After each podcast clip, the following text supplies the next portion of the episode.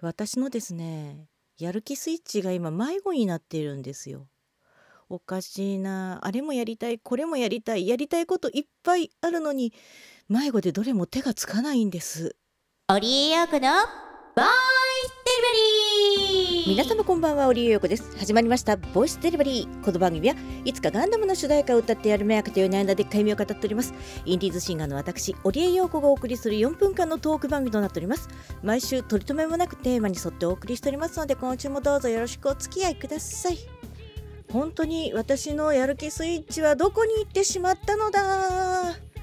スイッチさえ入ればねサクサク進むんだけどね。なんだろう夏バテかな。それとも心のエネルギーが溜まってないのか。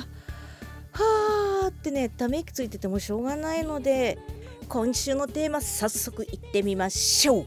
今週のテーマはこちら。ディープフェイク。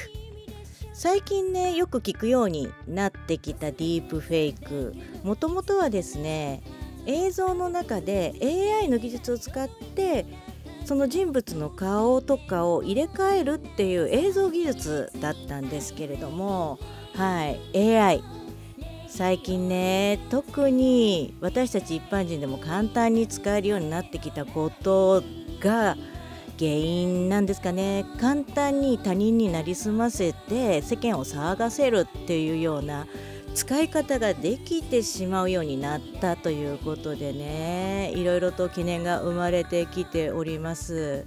特にねリップシンクの技術がすごいなと思いますね。で皆さんが分かりやすいとか使ったことあるかなって思うのは例えば Zoom でね顔にアバターをつけるとか TikTok とかの映像でね自分の顔がアニメになったりとかねするほら AI の動画技術っていうのあるじゃないですか。あんな感じですね。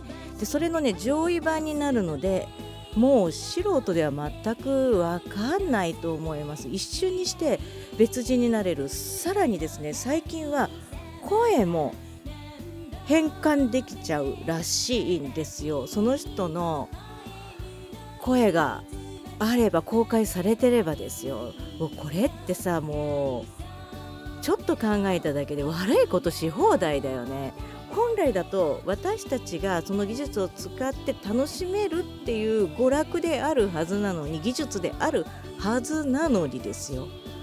悪い人は悪いことにどんどん使ってっちゃうものだからいろいろ問題になって最近 AI の規制をしろとかっていうのも出てますよね。だって例えばこうやって私喋ってるじゃないですか。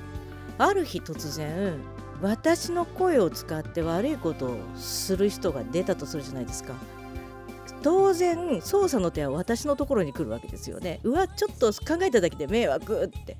同じ使われるんだったら私ボーカロイドになりたいですわ。ボーカロイドの方がいいですわって叫びつつ今週はこれまで。お相手はリオクでした。皆さんまた来週。バイバイ。